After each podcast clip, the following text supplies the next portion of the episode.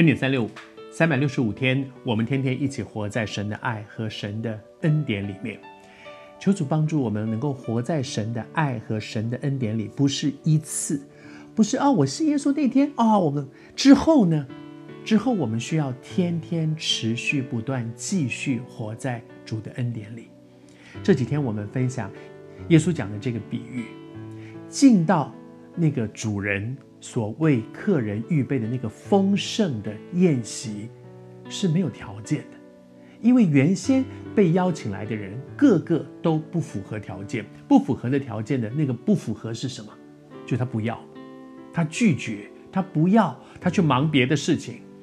只要愿意，我们都可以得到这个白白得来的恩典，进到耶稣基督那个十字架的救恩里面。但是进来之后，进来是无条件的，进来之后就必须应该活出一个有改变的生活。有一节圣经，我想很多人都熟悉，说：若有人在基督里，在耶稣基督里面，我们就是一个新造的人。旧事已过，我生命当中过的过去的那个旧事，那个污秽的、肮脏的、软弱的、失败的，那个我立志要改却改不了的，立志行善却做不出来的那个旧事已过，会过去，都变成新的，会有一个新的开始。进来是无条件的进到救恩里，但是进到救恩里面，他给我们一个新的生命，然后我们可以靠着他活出一个。有改变的、新的、不一样的一个生活，但是如果我们进到那个宴席当中，好像那个客人，却没有改变，仍然是那个脏衣服，仍然是那个很脏的那个身体，而我的身体当中，愿不愿意靠着神，被他自己不断的来改变呢？如果不愿意被改变，这个人的结果是后来被赶出去。我求主帮助我们。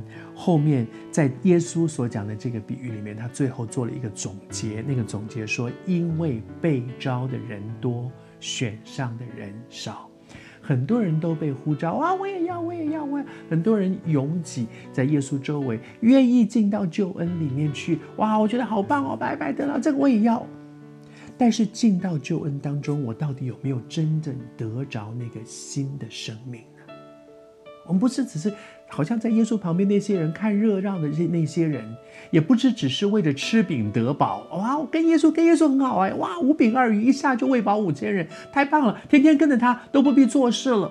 不是，我们跟随耶稣是得着一个新的生命，这个新的生命会带出一个新的生活来。如果我们只是很愿意哇！我要，我要，我要跟耶稣，因为跟耶稣有很多的好处哇！我看到很多神迹，很多奇事，而且哇，可以得着这么多的丰盛，却不愿意领受一个新的生命，过一个新的生活。被招的多，但是有很多人后来没有真的进到这个祝福里。很多人被呼召，凡愿意的都可以来，但是没有进到那个真的祝福里。奉主的名祝福你。成为一个基督徒，真的不只是在天堂定了一个位置，不只是吃饼得饱，而是领受新生命。我可以过出一个有力量的、会改变的新生活。